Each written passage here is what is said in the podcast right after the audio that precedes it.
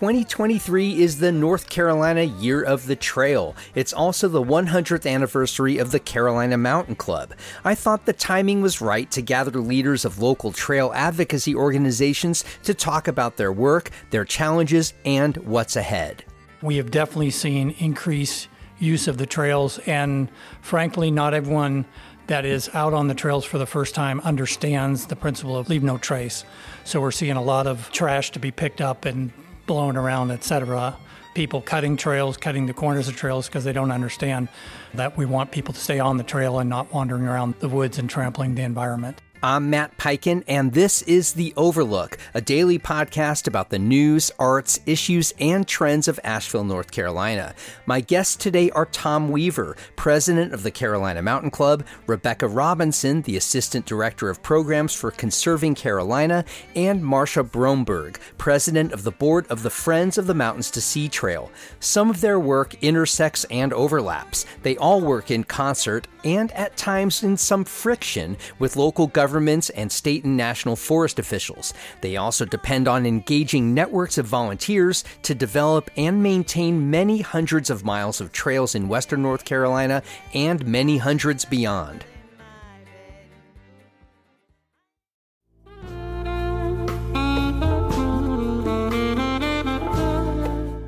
If you've spent any time on Tinder or Bumble, you know this scenario. You're on a blind date and it goes horribly wrong. I mean, horribly in a way you just can't get out of. That's the premise of Some Notes on Dating During Outbreak, a new stage play from Asheville playwright Travis Lowe, premiering through the Sublime Theater. It's got a fancy restaurant, two hopeful people, and an entrapment by quarantine. What more could you ask for? Some Notes on Dating During Outbreak opens July 13th and runs nine performances at the BeBe Theater in downtown Asheville. For tickets and information, go to thesublimetheater.org. I began the conversation by asking each of my guests about their missions and how their work has evolved. Rebekah Robinson is the first to speak. Our mission is to conserve natural resources, but we are well aware that the most important part of that is making people aware of what nature means, what it's like to experience it, and to form a connection with it. We first got into trail development and management kind of as a side benefit of a conservation project that we were working on. Many people are familiar with Bear Wallow Mountain Trail. That was our first trail that we developed and it's still one of our most popular.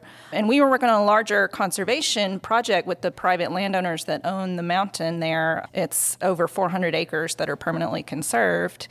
And people had historically hiked up the Fire Tower Road for many years to the top of the mountain. And so we and the landowners and the folks who used that road to get to various towers at the top wanted to get people off the road. And so we built a trail. And then over time, land trusts all over the country have struggled with at least being perceived, and in many cases were somewhat elitist. They attracted older, wealthier people. And many land trusts have been working to change that. But that was how we got into trails and outdoor rec more broadly to, to connect with more diverse audiences. Marcia, your organization handles more than 1,000 miles of trail.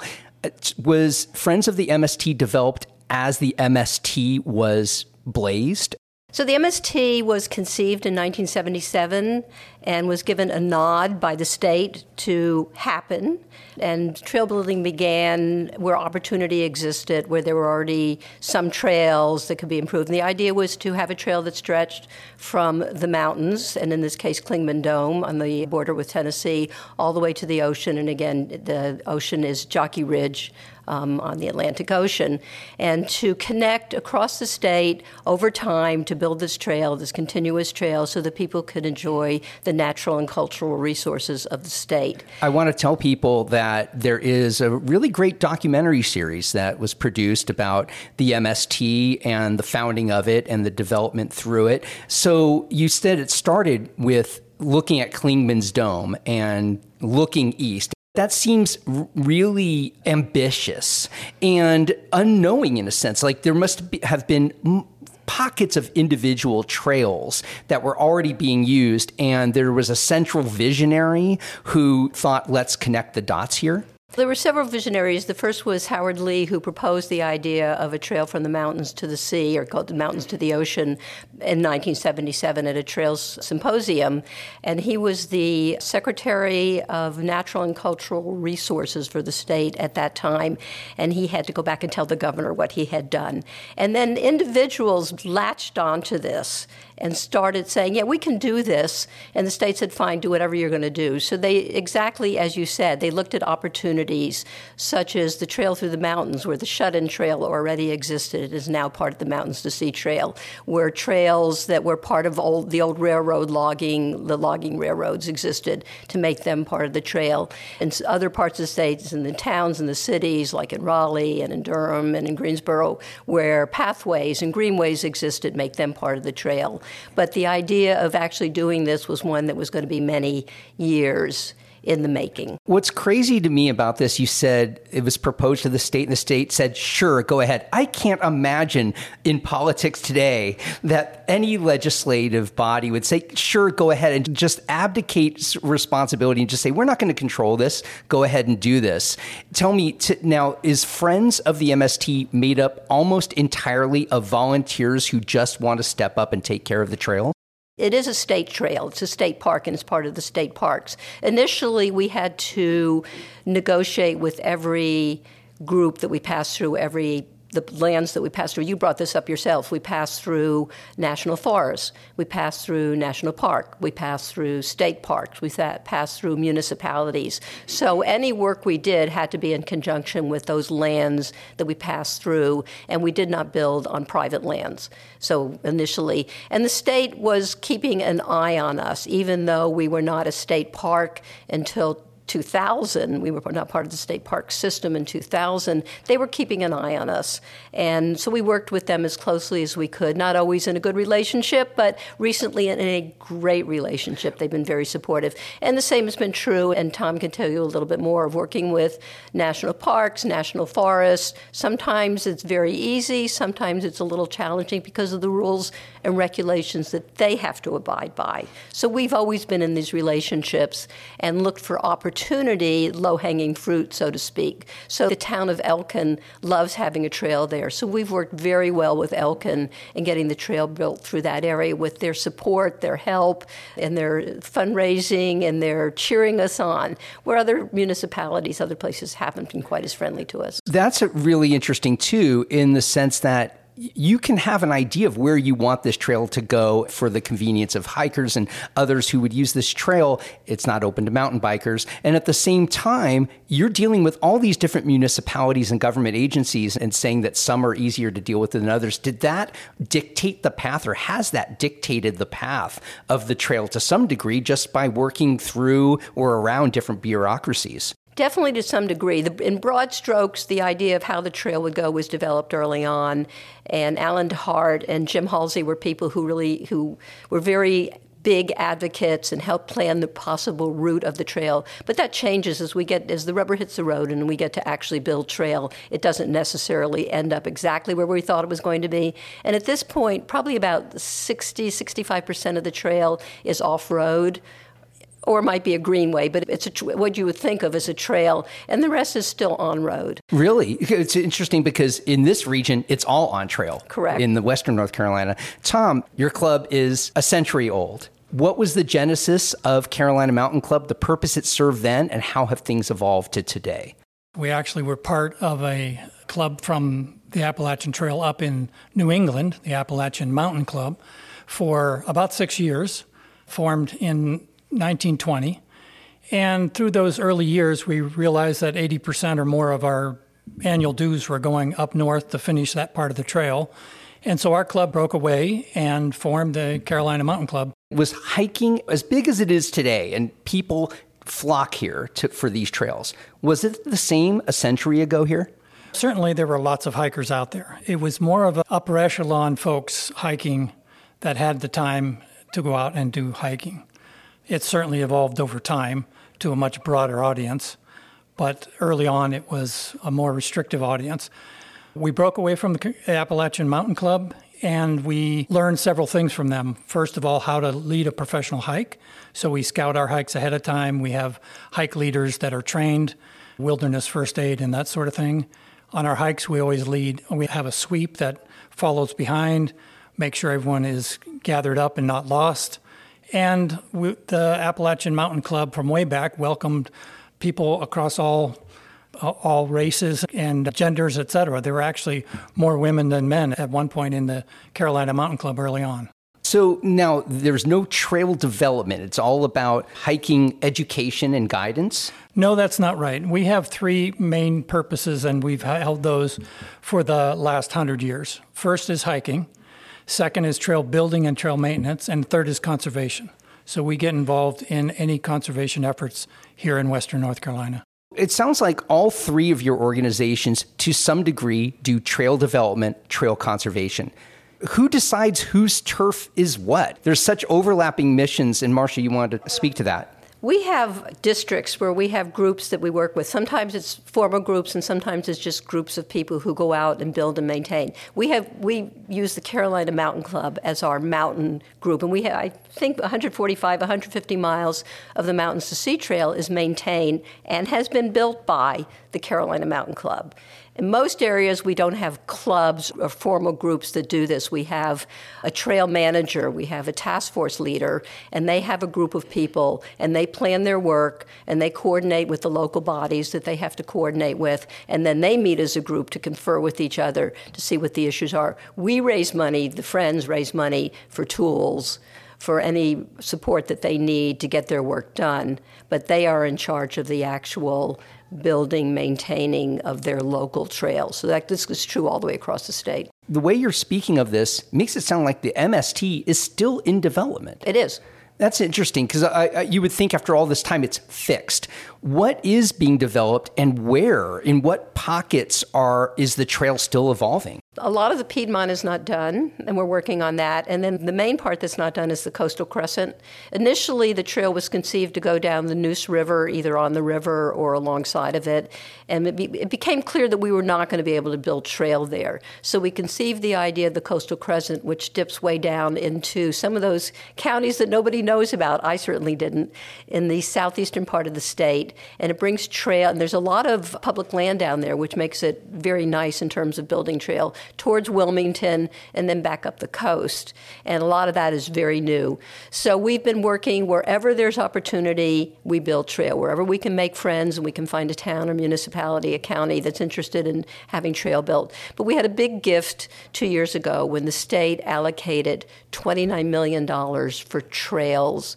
And this is like totally off the top. There were some funds that trails could, trail building and trail maintaining could use for their work. But this is a fund that is nothing for nothing but the groups of state trails and state waterways. And this money has been split among the many of them. And us being the longest, we've gotten a big chunk of money off the top. Plus, there's a, a fund of $10 million to buy land to use for trail building. So we're using all of that. We have plans where the best ideas, where the best possibilities are to build trail. We work with the state to see if they agree with it. They have to approve these projects for which we're using their money. And again, as you noted, not much of that is going to be in the mountains because our part is built. But we, through the Piedmont, especially in the coastal crescent. The fund that she's referencing is only available to designated state trails, of which there are, I think it's 12 or 13 yeah, now. And so those are designated state trails that are managed a local nonprofit or in some cases maybe government in partnership with state parks as she referenced earlier. And so Conserving Carolina is the nonprofit partner for the Hickory Nut Gorge State Trail. So that's where we're actively building trail with those funds from ah, the state. Okay. So you're getting to a question I had at the very genesis of wanting to talk with all three of you, which is about whose turf is what. Because there isn't, a, other than the MST already being mapped in a sense, there's, I would think, Carolina Mountain Club and Conserving Carolina might potentially want to develop trails in the same area if you haven't already. We actually worked together when we were just starting out with the Bear Wallow Mountain Trail with a crew from the Carolina Mountain Club. They came and helped us build it and do some of the initial initial maintenance until we were able to recruit our own volunteer group that we have today, the Rock Crushers, which are our trail volunteers. So, Tom, then do all of your organizations look actively at what each other is doing and seeing where can we be of help in what these current projects are or do you look for your own unique pieces of land to develop into trails? Yeah i wouldn't say we are out on the tip of the spear looking for trails to develop. We have 440 miles of trails that we take care of.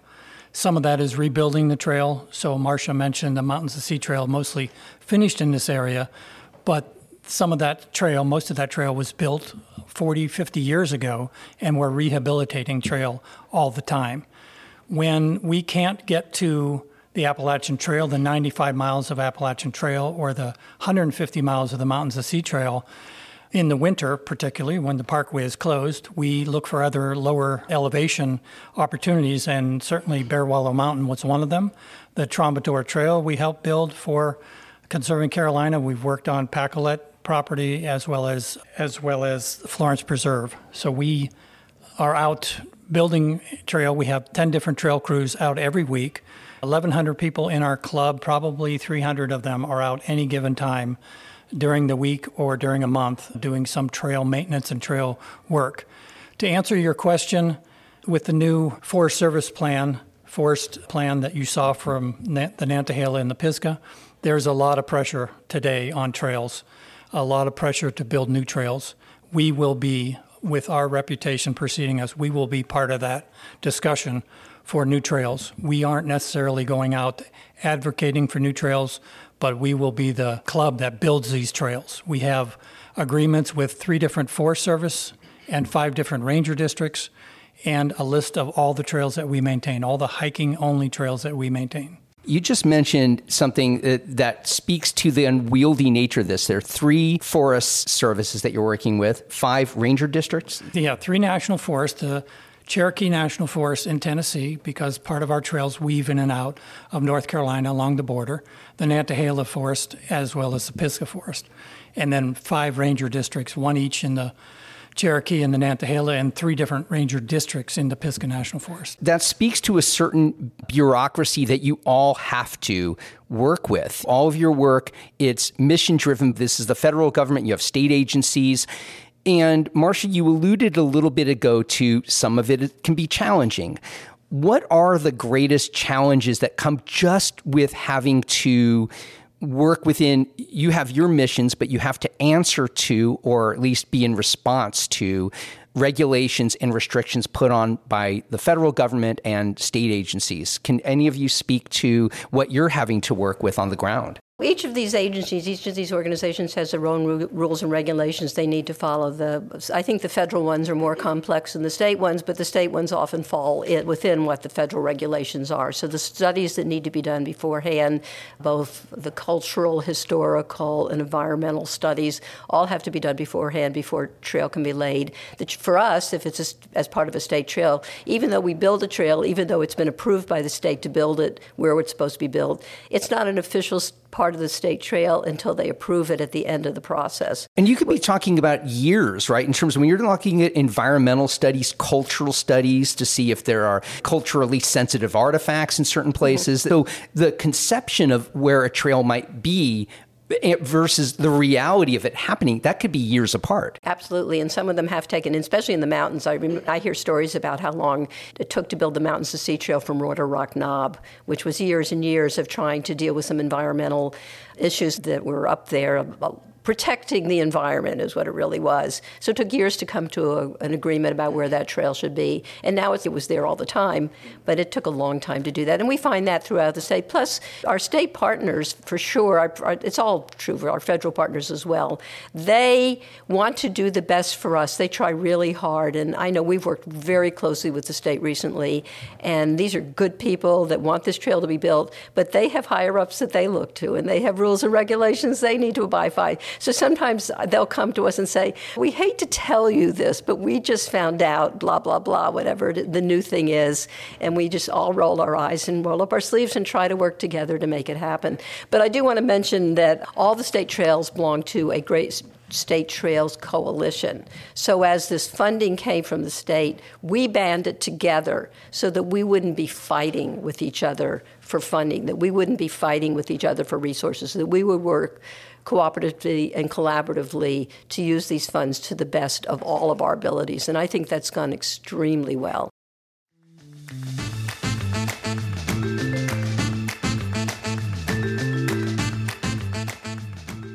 Getting word out about your big event is tricky and challenging. You can boost a post on social media, but gaming the algorithm is guesswork. Broadcast and print outlets totally exaggerate their numbers, and there's no way to verify their audience. But I can tell you exactly the number of people listening to The Overlook and where they're based. Most important, my audience is actively listening. Look, that's you right now paying attention.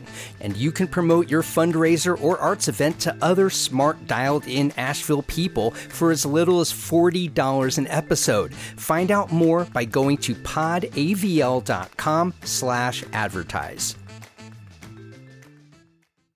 What has the increased use of trails done to heighten the work that you are doing on the ground? Yeah, so one of our mottos is keep the people on the trail and the water off the trail. With increased use, we're seeing a lot more trail damage, people widening trails by walking around water water puddles or whatever. You can see lots of articles in the press about Max Patch and how that was overrun during the COVID period when college students weren't allowed to gather in groups and somehow the word got out Max Patch and so there were hundreds of tents up there and we put together a visitor use program to educate the public. We have trail ambassadors out there every week educating the public. We've put in a camping ban with the assistance of the Appalachian Trail Conservancy and the U.S. Forest Service. That ban has just been extended. It was a two year ban expiring at the end of this month. It's now going to be three additional years. We have definitely seen increased use of the trails, and frankly, not everyone that is out on the trails for the first time understands the principle of leave, leave no trace. So we're seeing a lot of trash to be picked up and blown around, etc. People cutting trails, cutting the corners of trails because they don't understand that we want people to stay on the trail and not wandering around the woods and trampling the environment. Is this uh, the kind of behavior that was happening anyway just by a certain percentage of hikers. But now that we're seeing more people out on the trails, it's just happening to a greater degree, not necessarily a greater percentage of hikers doing this. Or is it, what do you think is? I think that? it's a combination. It's definitely to a greater degree because, again, people that have never been out in nature, never been out on trails, don't understand this. So, uh, an increase in hikers, and I think an increase in hikers that don't have the experience and don't have the love of nature that we have and, and understand the leave no trace principle. Rebekah, are you seeing the same thing on the Trails Conserving Carolina managers? Yes, definitely. With the pandemic, use just exploded, and of course, no one was prepared for that. So, all of that, also parking, at the Hickory Nut Gorge trails in particular, it's steep terrain, parking, it's not flat, parking is limited and people were getting a little creative with their parking and offending the people that live there and need to get by. And just general trail etiquette, I think, with dogs off leash and cleaning up after your dog, all that stuff. So, sure. what kind of education efforts or intervention efforts are your organizations doing, and how effective or not have they been? We're doing more signage at the trailheads and trying to use less words and more pictures and graphics. We also have some Spanish language signs going on at some of our trailheads. And then we do a lot of work in some of the local schools and take several schools every year. We take them up Bear Wallow Trail for a hike and talk about conservation and also leave no trace ethics and trail etiquette. Yeah, I would say three things briefly. I mentioned Max Patch and our trail ambassadors. We have now nearly 30 people trained as trail ambassadors. They wear a uniform. They have no legal rights to, to fine anyone for violations, but they're out there every weekend educating the public. Secondly, our trail workers are out on trails every day but Sunday doing trail work, and we stop hikers and talk to them and help educate them. Thirdly, our counselor for outreach and education has done a great job of continuing to put forth the leave no trace principles. So we're actually monitoring trash at different trailheads on different trails over the years to look to see if our education op- efforts are making any progress your organizations, all of yours, really depend on volunteers for on the ground work. You just mentioned in terms of your ambassadors on the trails, and there are people who are I see with pickaxes and others. I remember when I joined Friends of the MST when I first started hiking here on the MST, and I joined and I got a call, quick call. Would you like to volunteer to build trails? I said the trails would be worse by having me with a pickaxe out there doing it, but I so appreciate, and that's why I give to, to that organization for all of that. I'm wondering, is there a typical volunteer, Marcia? I think if you went back a long way, you'd see that the typical volunteer was a guy but our, we, we have all men, we have women, we have groups that come out, while we in certain eh, for us because we're across the strait in certain areas we do have challenges finding volunteers and certainly not in the mountains because the Carolina Mountain Club has has that covered.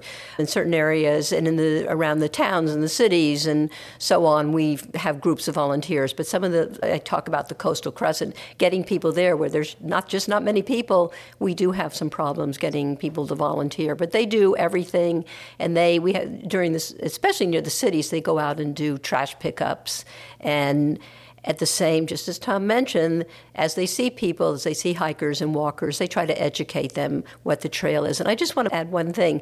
While people have voluntarily been coming out on the trails and hiking more, especially since COVID, we've been working hard to bring people out on the trails and into the woods who haven't been there. And that's part of our diversity initiative, that there are groups of people of color who have felt uncomfortable in the woods and uncomfortable on trails. So part of our mission is to make sure that everybody feels welcome and to begin to reach out to groups that might be hesitant to hike and might be hesitant to go into the woods. We want them there, and we want to teach them how to be on the trail and how to feel comfortable there, and to make sure that what we do and the people they encounter are as welcoming.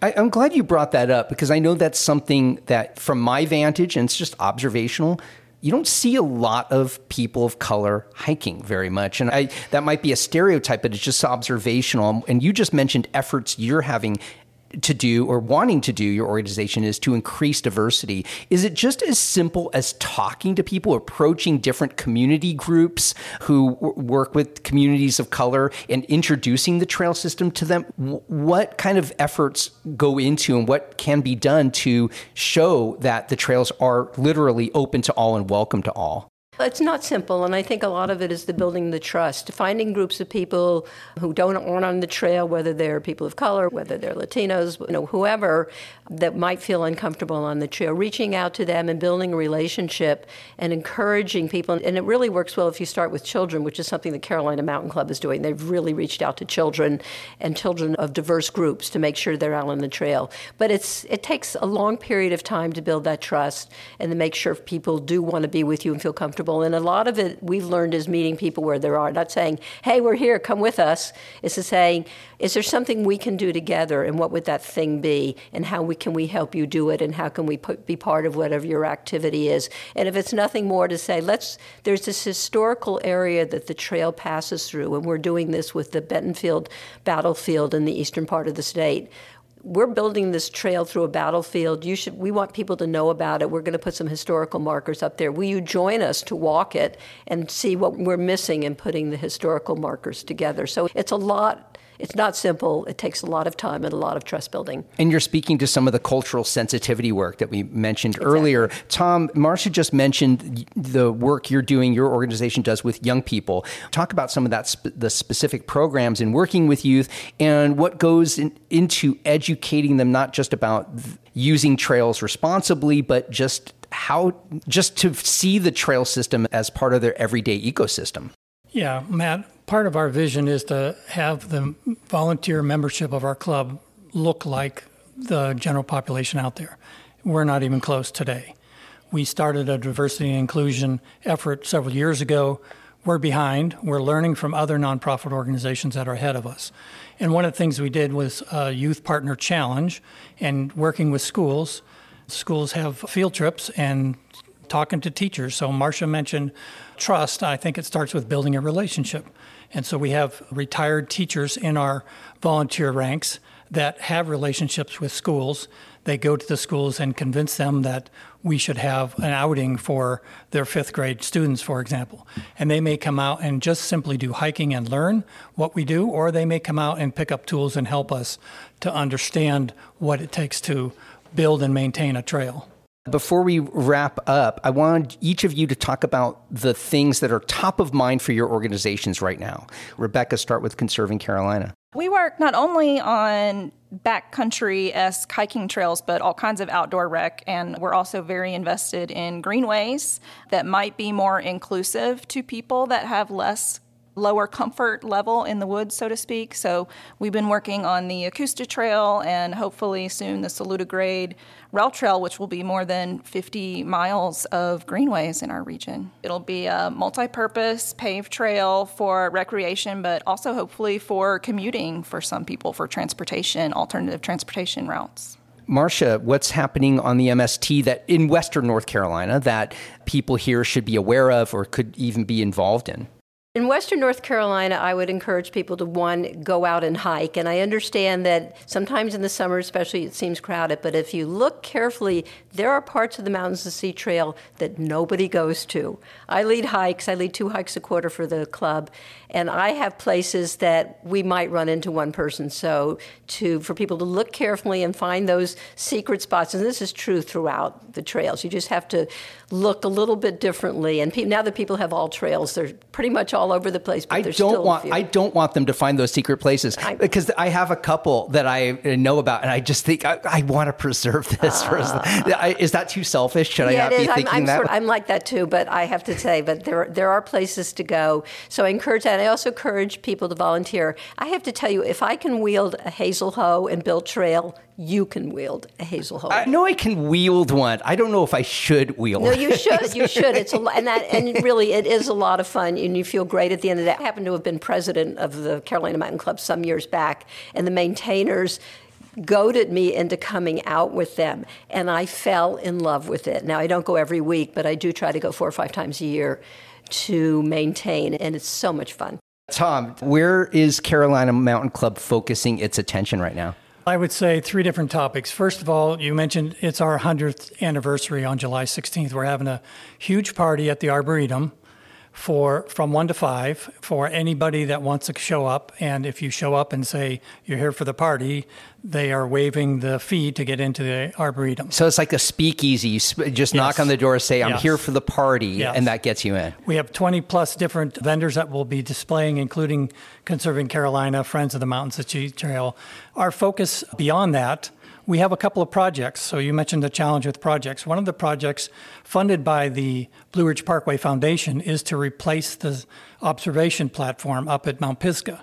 That was built in 1979 and is a bit worn out. So they've come to us, given us a generous grant of money to organize a project to go up there. We're going to actually get a couple of rival high school football teams to help us carry the materials up that steep mountain. The other project I mentioned is we're going to tear apart one of our 10 shelters on the Appalachian Trail, the Walnut Mountain Shelter, and we're going to take the parts and pieces down to Hot Springs and rebuild it as a historical display. The challenge is it sits in Tennessee. We're moving it to North Carolina. It's an 85 year old structure, so the state historic preservation offices in both states have to agree on this, along with the two Forest Service. And so the, we started that project four years ago. We haven't pulled one dale out of it yet, so we're hoping to do that later this year.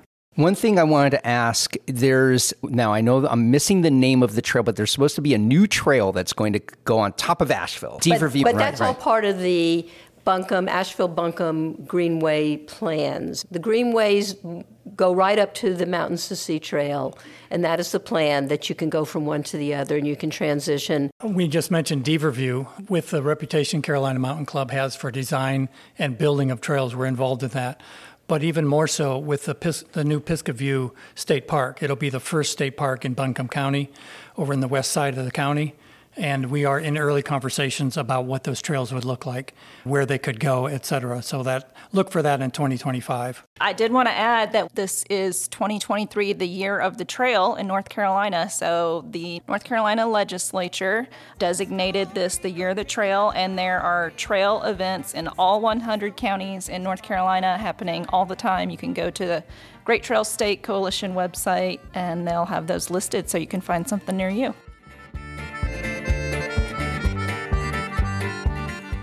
Our new First Look newsletter gives you just a handful of daily headlines from around the local media landscape to get you on your morning. We also have a weekly newsletter devoted to all things the Overlook that hits you every Friday. Both are free and available at podavl.com/newsletter. And please support the show by going to our Patreon page at patreon.com slash the Overlook Podcast. I want to thank my guests today Tom Weaver of the Carolina Mountain Club, Rebekah Robinson of Conserving Carolina, and Marcia Bromberg of Friends of the Mountains to Sea Trail. Today's conversation happened inside the BeBe Theater in downtown Asheville, which owners Susan and Giles Collard have been so gracious enough to open to me to record my interviews. Our theme music for The Overlook, Maker's Song, comes courtesy of the Asheville band The Resonant Rogues.